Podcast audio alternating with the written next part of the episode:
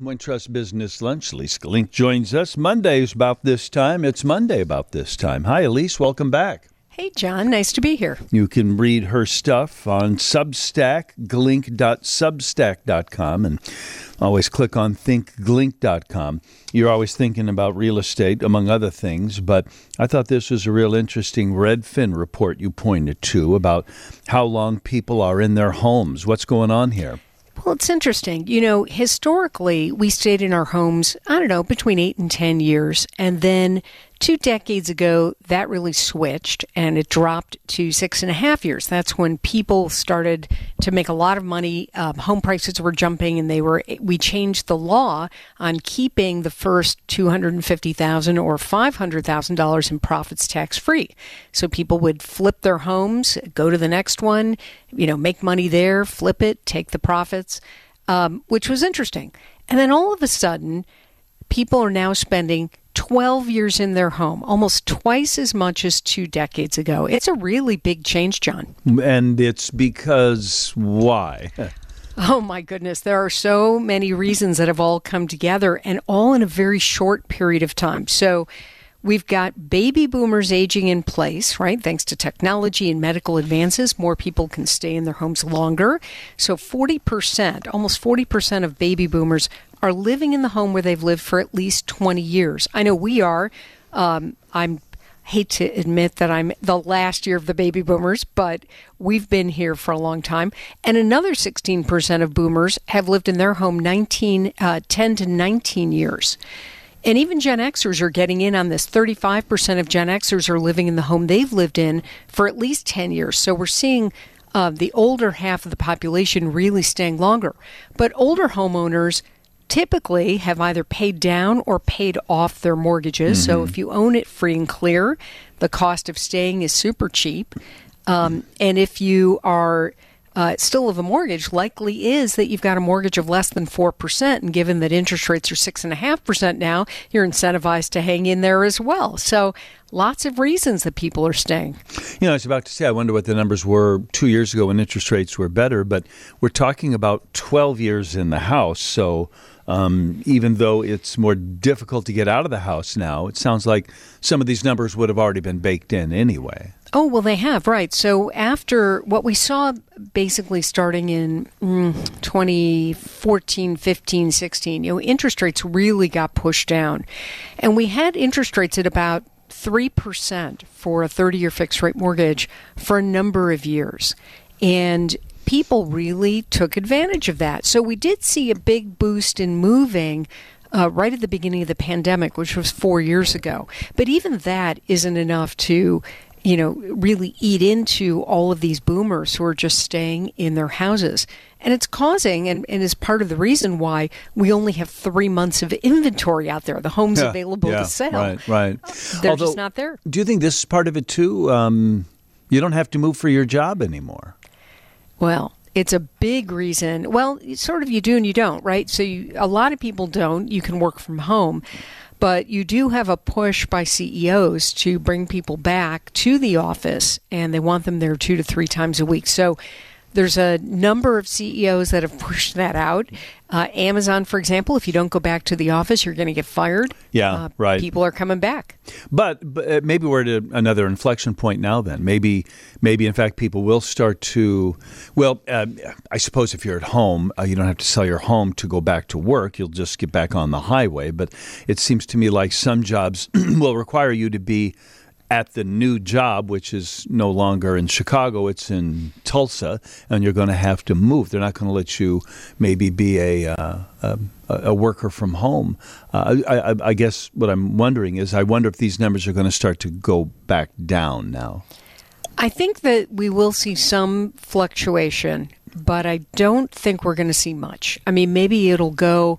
Uh, from 12% to 11%, or maybe we'll get back to that historic 8 to 10%. But one thing I don't think we're going to see for a while is going back to 6 uh, or 6.5%. Um, and You're talking about I, years or percents there? Excuse me, I misspoke. Yeah, as you uh, six, six years, not to confuse everybody more than I'm confusing myself. no, no, no, it's good. Uh, six years, I just don't know that we're going to get there until interest rates, this is where the percentage came in, interest rates drop down dramatically from where they are. And then I think we will see a big surge of people moving. Talk to me about Americans who are or are not middle class. What does that even mean, Ilyce? You know, it's interesting. There are a lot of definitions, um, and I, it's interesting when you actually survey Americans what they think it means. So, before we talk about numbers like actual dollar figures, um, there was a survey that was done by the Washington Post that asked people, What do you think needs to be considered as being part of the middle class? A secure job, ability to save money for the future, ability to afford an emergency $1,000 expense without go- taking on debt, ability to pay all your bills on time without worrying. All of those 90 plus percent are part of middle class. But then having health insurance, the ability to retire comfortably, having sick leave, time and money for vacations, owning a home, eating at a restaurant whenever you want, and a college, paying for a college education, those are also considered part of middle class.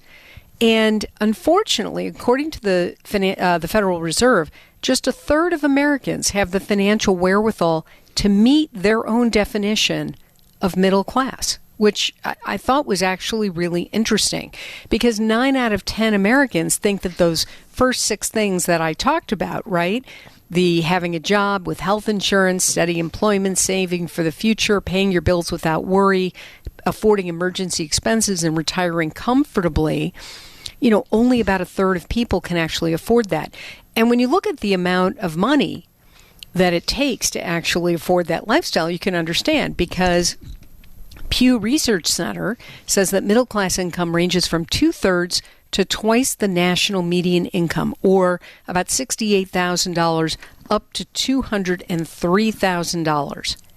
And yet, only a third of Americans are able to afford the things that they think are part of a middle class lifestyle. Mm, yeah, I guess that is uh, discouraging. I was thinking it was interesting that the definition of middle class is not a number, though. It's not an income amount because maybe you will have a secure job and you will be able to save and you can pay your bills because your house and your bills aren't that expensive and um, you, you, know you and, and, you have squirreled away a thousand dollars for an emergency debt.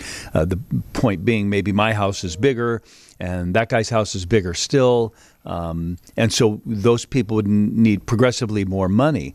But if you live within your means, you can manage a quote unquote middle class lifestyle.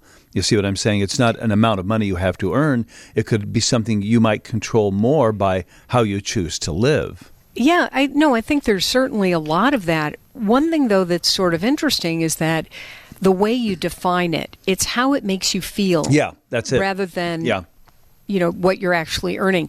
But that said, you know, think about it. Um, you and I have talked about this extensively. Sixty percent of parents are providing financial support to their adult children aged 18 to 34, right?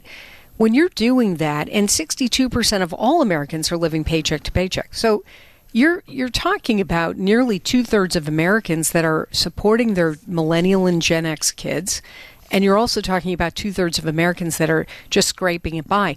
None of that means that you are actually getting those six pieces or pillars or seven pieces or pillars of, of your middle class lifestyle, the things that you think are going to make you feel better. And I, I thought that what was illuminating about this, John, is when we talk about how Americans are feeling about the economy you know, you've got economists saying this is one of the strongest economies the U.S. has ever had, and people are saying, well, that may be, but it doesn't feel that way to me. And I wonder if the mismatch is that their lifestyle or their money that they're making is not letting them achieve things like health insurance and saving for the future and paying their bills without worry. They are worried about all those things because they can't do them, they're not achieving them, or they don't feel like they're mm-hmm. making progress towards them. 60% of us are helping our adult children financially. Is yeah, that that's the new numbers out from uh, Pew Research Center. And what's the age of the kids that we're helping? Uh, 18 to 34. 60% of it. I know you've said that. I'm just still processing that. I think if you asked everybody who's listening today to text in, are you or are you not, I'm pretty sure that it would be you know, right in line. You know, Pew came and to, out with, and to what tune, by the way? Go ahead. 312-981-7200. How if you're helping your kids financially, God bless you. And if you're the recipient of that, aren't you fortunate? I, I you know, I think you get to spend your money any way you want. So if a vacation is one thing, or you're going to help your kids with their college debt, uh, no judgment here. It's your money. You spend it any way you want. I'm just wondering, to what tune are you paying uh, to help your kids between the ages of 18 and 34? Yeah, well, I think what you're going to find is that it isn't even just paying down college debt. I think they're helping them with their rent, their food, and some of the other yeah. choices that they're making. Cable. And yeah. We'll see what they say, right? Uh, okay, and the and and the things that people say define uh, a middle class lifestyle or a secure job, ability to save money for the future, ability to afford a thousand dollar debt, ability to pay bills on time without worry, having health insurance, the ability to retire comfortably. Well, that last one's kind of a deal breaker. well, okay, but uh, only eighty seven percent of people thought that was part of the middle class. Only. In other boy, that should be 100%. I mean, everybody should be able to imagine a way and that you'll retire comfortably, you know, and then de- and then define comfortably, of course. Um, anything else you want to mention? Uh, these are interesting numbers. No, I just um, it's interesting to me. Uh, Fannie Mae and Freddie Mac, uh, which are the big secondary market lenders for real estate, released their annual reports, and Fannie Mae had seventeen and a half billion in annual net income. That's their net income. Of course, all of that goes to the federal government, which is great. Freddie Mac had net income of ten and a half billion, and those companies, um, Fannie Mae is worth like seventy-seven billion, and Freddie Mac, you know, is worth a little bit less. But OpenAI, the new AI company that that makes ChatGPT, has two billion dollars of revenue, and it's worth a hundred billion dollars. So it's just I this is mind blowing how fast AI is growing. And these uh, ChatGPT and the Claude model from Anthropic are just literally blowing up as as just people all over the world are trying to get use, them, and that's why these companies are valued at so much money. Ilyce Glink is the owner of Think Glink Media and Best Money Moves. You can find her at thinkglink.com as well. Let's talk next Monday. Thank you, Ilyce. Always a pleasure, John. Tequila Talk on WGN Radio. Joining us now is Uudimoh Umolu, who is the founder of Jon Basil Tequila. This is a uh, local company with an interesting, very local story. Uudimoh, welcome to WGN Radio. How are you?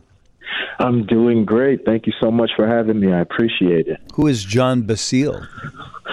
So John is my grandfather's name, and uh, Basil was my dad's godfather. He made it possible for my dad to come to school in the states. So in our tradition, you name your oldest son after your father.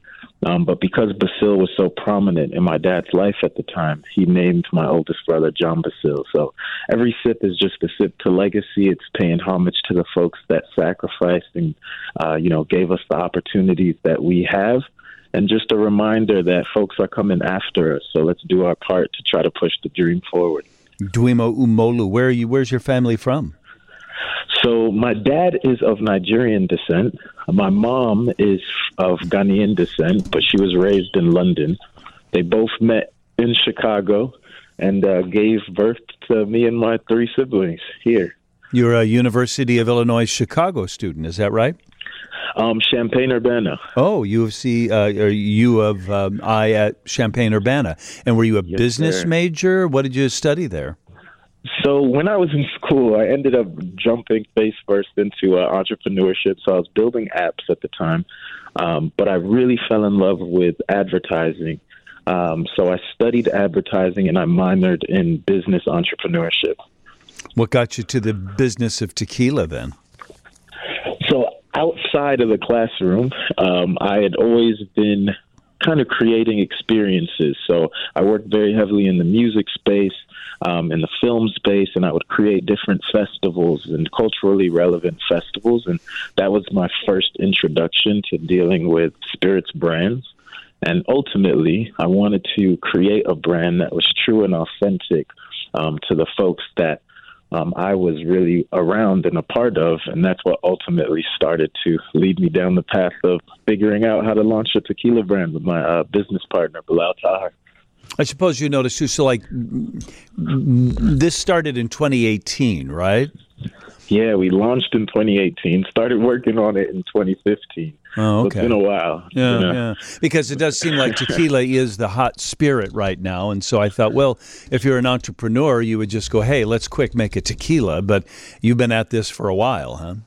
Been at this for a long time. Pre, uh, you know, this was before the big tequila boom that I call it. Now a bunch of celebrities kind of have it, but yeah, we've been at it for a very, very long time. And at the time, tequila was still um, it, it it didn't really have its premium feel to it. So we felt that there was an opportunity to create a brand um, that was affordable luxury, very premium, still very traditional, um, that had a very true and authentic story. So that's how we got started. Back then, it was much more difficult to get into the industry, so it took us longer than expected. But yeah, it was before the big tequila boom that we're experiencing now. Yeah. Well, do you like that the industry has come to you, or is it too crowded now? Would you prefer to have sort of carved this path out on your own? That's a great question. Well, you know what? I always had um, an inclination. Like that was our our thought was that tequila was the category that could grow the most, right? And we needed to create a spirit that could fit into our community. It's the only spirit that's upper. Um, it's a stimulant compared to every other spirit. Um, you know, it's uh, it's definitely the most health conscious. Not that drinking is the most healthy activity, but if you're if you're conscious of it, your body processes tequila um, easier. So. Mm it was the only spirit that was true and authentic for us, and it's what we were drinking. So um, I'm glad that the market has caught up. I think there's a lot, a long way to go globally. Um, we're a global brand, so um, if you're if you're telling a true story, I think there's always going to be um, folks that you can connect with, despite how crowded the category is. Well, what is your company's story? I mean, you've mentioned that a few times, and I think I get it in part. You said you're in advertising. It's good to have a brand and have something behind that. What's what's the story then of Jon Basil Tequila?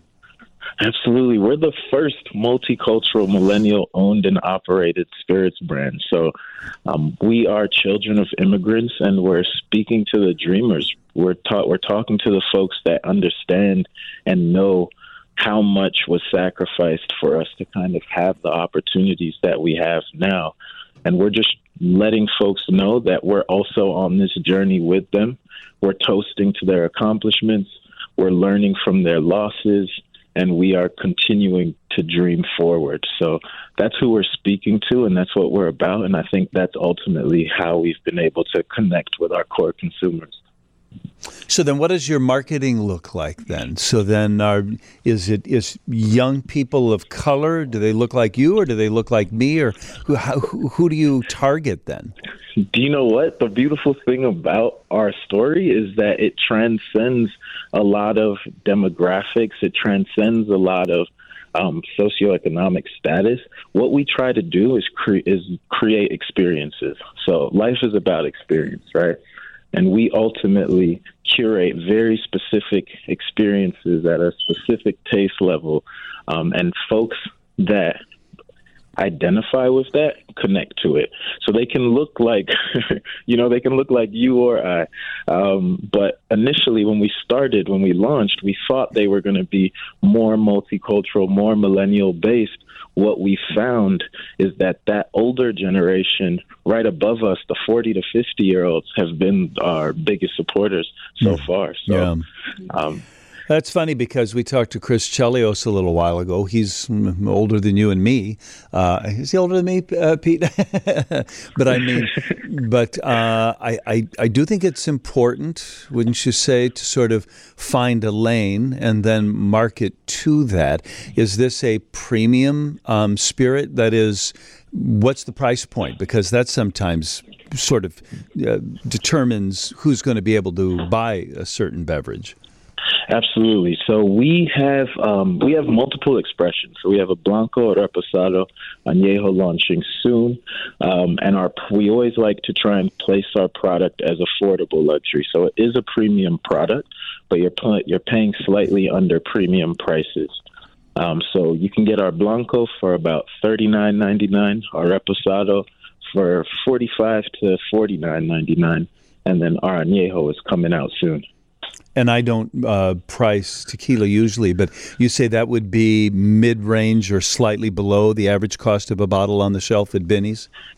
Right, that'll be well slightly below the premium bottles oh, I on see. the uh, yeah. on the shelf at Binny's. So it's kind of right under your Don Julio's, right under your Casamigos, but we're providing a quality product um, you know, a product that's above quality. So where then is this product uh, made here? Where where did they make it? What an ambitious thing! I mean, a how do you make tequila?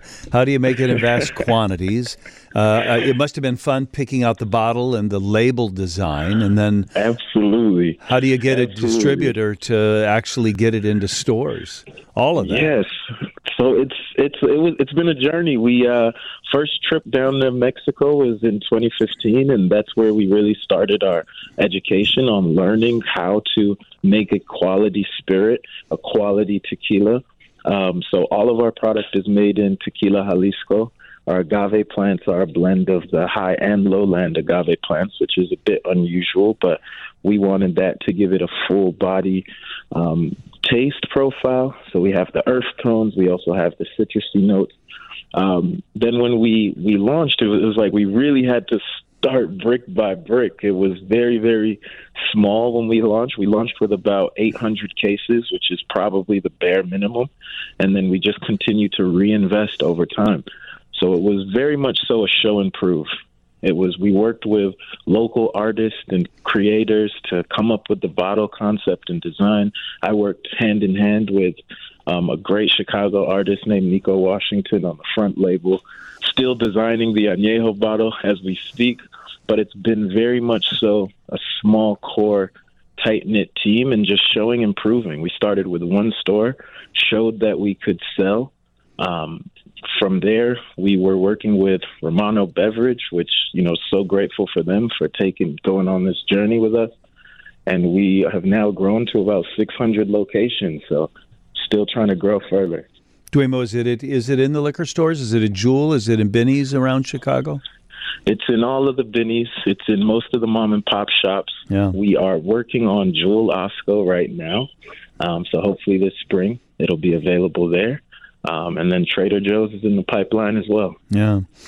Well, good luck to you. I haven't tried it. I will. I, I think the bottle shape and oh, design. We got to get you a bottle of ASAP. we got to do this right now. I'll use my own hard earned money and I'll buy some. I like it. You know, sometimes I think the ornament of the bottle shape is something that matters too, uh, because I'm not always drinking it, but if you can see it on a shelf or sitting on a bar, you like to have something that's pretty to look at. I think what you have come up with is very nice.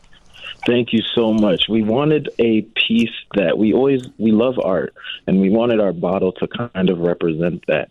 And I think as folks have started to put floral arrangements in the bottles after yeah. they finish it, yeah. that was that was like the number that's as that's as good as it gets for us because it's something that they want to keep and cherish and like you said keep it as, on display at their homes and Uudimoh Umolu. uh, appreciate that. Uudimoh Umolu is the founder of Jon Basil Tequila. John Basil B A S I L John and it's J O N Jon Basil Tequila.com is the website.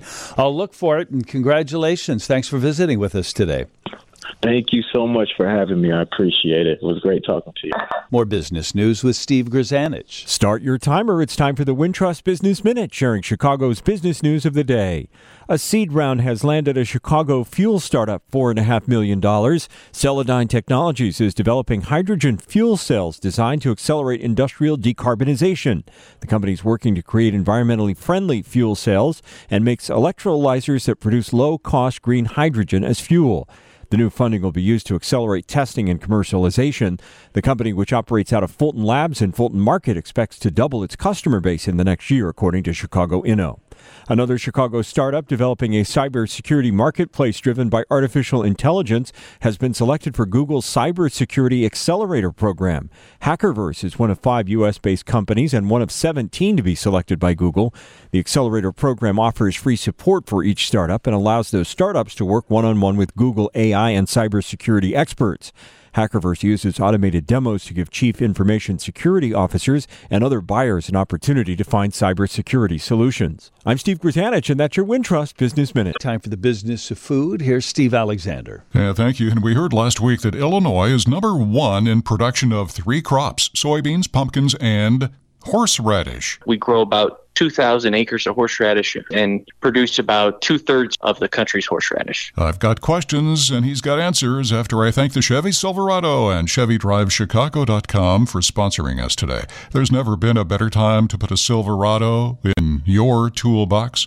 Okay, horseradish? It's a large root vegetable we actually have to use modified potato harvesters to harvest the horseradish root. And horseradish farming in Illinois goes back to the late 1800s. There were Eastern Europeans that settled in the Collinsville, Edwardsville area, just 15 minutes from St. Louis, Missouri, and it's been a, a hotbed for horseradish. That's where Matt McMillan farms horseradish. He also leads marketing at J.R. Kelly, a company that sells 10 to 12 million pounds of Illinois horseradish roots worldwide each year. So the growing season the plants we put in the ground in March and April. And then there's generally no rush to get those roots out of the ground in the fall. The crop keeps growing. So if you wait and hold off and you start in November, your yields are going to go up. So there's harvesting still happening now? Yeah, the diggers are in the ground. And while the roots are dug out of the ground by machines, there's still a lot of hand labor involved. Every root that you see on a supermarket shelf is trimmed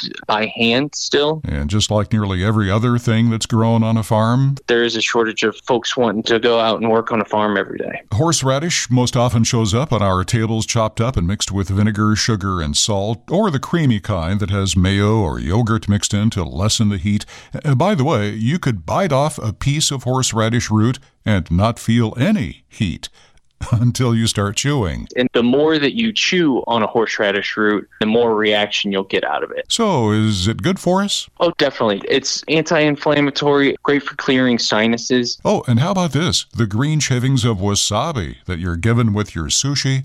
Yeah, most of it is actually horseradish root with some color added because wasabi is really expensive to grow. From the dairy farm to your belly, today's National Mint Chocolate Ice Cream Day. I'm Steve Alexander. That's the business of food on 720 WGN. Time for Skip Saviano, who is the Elmwood Park Village president. They've got their restaurant week up and running right now. Hey, Skip, you're back. Welcome to WGN Radio. Yeah, John, thanks for having me back. We're excited about our restaurant week this year. Usual drill, upscale and affordable, and every you've even got twenty uh, prix fixe um, uh, menus for Restaurant Week too, right? Yeah, we have over 20 restaurants participating. You know, we have a very robust uh, uh, restaurant scene here in Elmwood Park. And since the pandemic, our restaurants have really flourished. Uh, none of them went out of business. Hmm. They hung in there. We offered a program for residents. We sent out coupons so they could patronize our restaurants. And now the restaurants are coming back and offering great deals this week uh, throughout till the 25th of uh, February. I didn't realize that. I mean, I hadn't thought about it, but uh, you must be very proud of that. That your restaurants all survived the pandemic, huh? Yeah, and you know, it, it's funny because we we we have a great po- uh, price point in our restaurants along North Avenue Restaurant Row, where all the meals, upscale and medium scale, are all very affordable to to the, the normal individual. So it's it's a very successful theme that we have going here, and uh, we want to help them any way we can. So, do they do discounts during Restaurant Week then, Skip? Yeah, if, if you go to uh, ElmwoodPark.org Restaurant Week, you'll see all the deals that they're offering. There's some great deals uh, from every restaurant participating in Restaurant Week. So that's Armand's Pizza, Blue Fire Restaurant, Cafe Cubano, Circle Tavern, Donnie G's. I could go over and over all of them, but uh, it looks like everybody's participating here, huh? Yeah, and you know it's funny. People ask me what your favorite restaurant is on Restaurant Row or in Elmwood Park. It depends what you have a taste for, and we have something for everyone's taste. You know, you have Chinese, you have Japanese, you have Italian, you have Cuban, you, you have everything. We have Russell's Barbecue, who's been in town for over a hundred years. A lot of these restaurants are very iconic. Jim and Pete's over 70 years. Uh, uh, Armand's Pizza's been around for 60 some years. How so, long? How long's New Star been there? Uh, probably about 70 years. That's uh, what's what's the deal there? Has that always been a restaurant kind of town? Yeah, it really has. I mean, we mostly had Italian restaurants, but now with our diversity, now we're going into all different kinds of uh, culinary arts, and uh, it's working really well. Yeah, no kidding. Okay, so through February 25th, it uh, started a couple days ago. So you guys are running now through the 25th. Um, I presume all the details and discounts are on your website. That's it. Uh, ElmwoodPark.org Restaurant Week. It's there. elmwoodpark.org slash restaurant week. Elmwoodpark.org slash restaurant week. They've slashed the prices. It's still uh, very affordable but uh, all the looks like all the restaurants are participating too. Hey congratulations. Have a and you got nice weather too here skip so a good time for everybody to get over there. Ideal. John, thanks so much for having us. We really appreciate it. skip saviano is the village president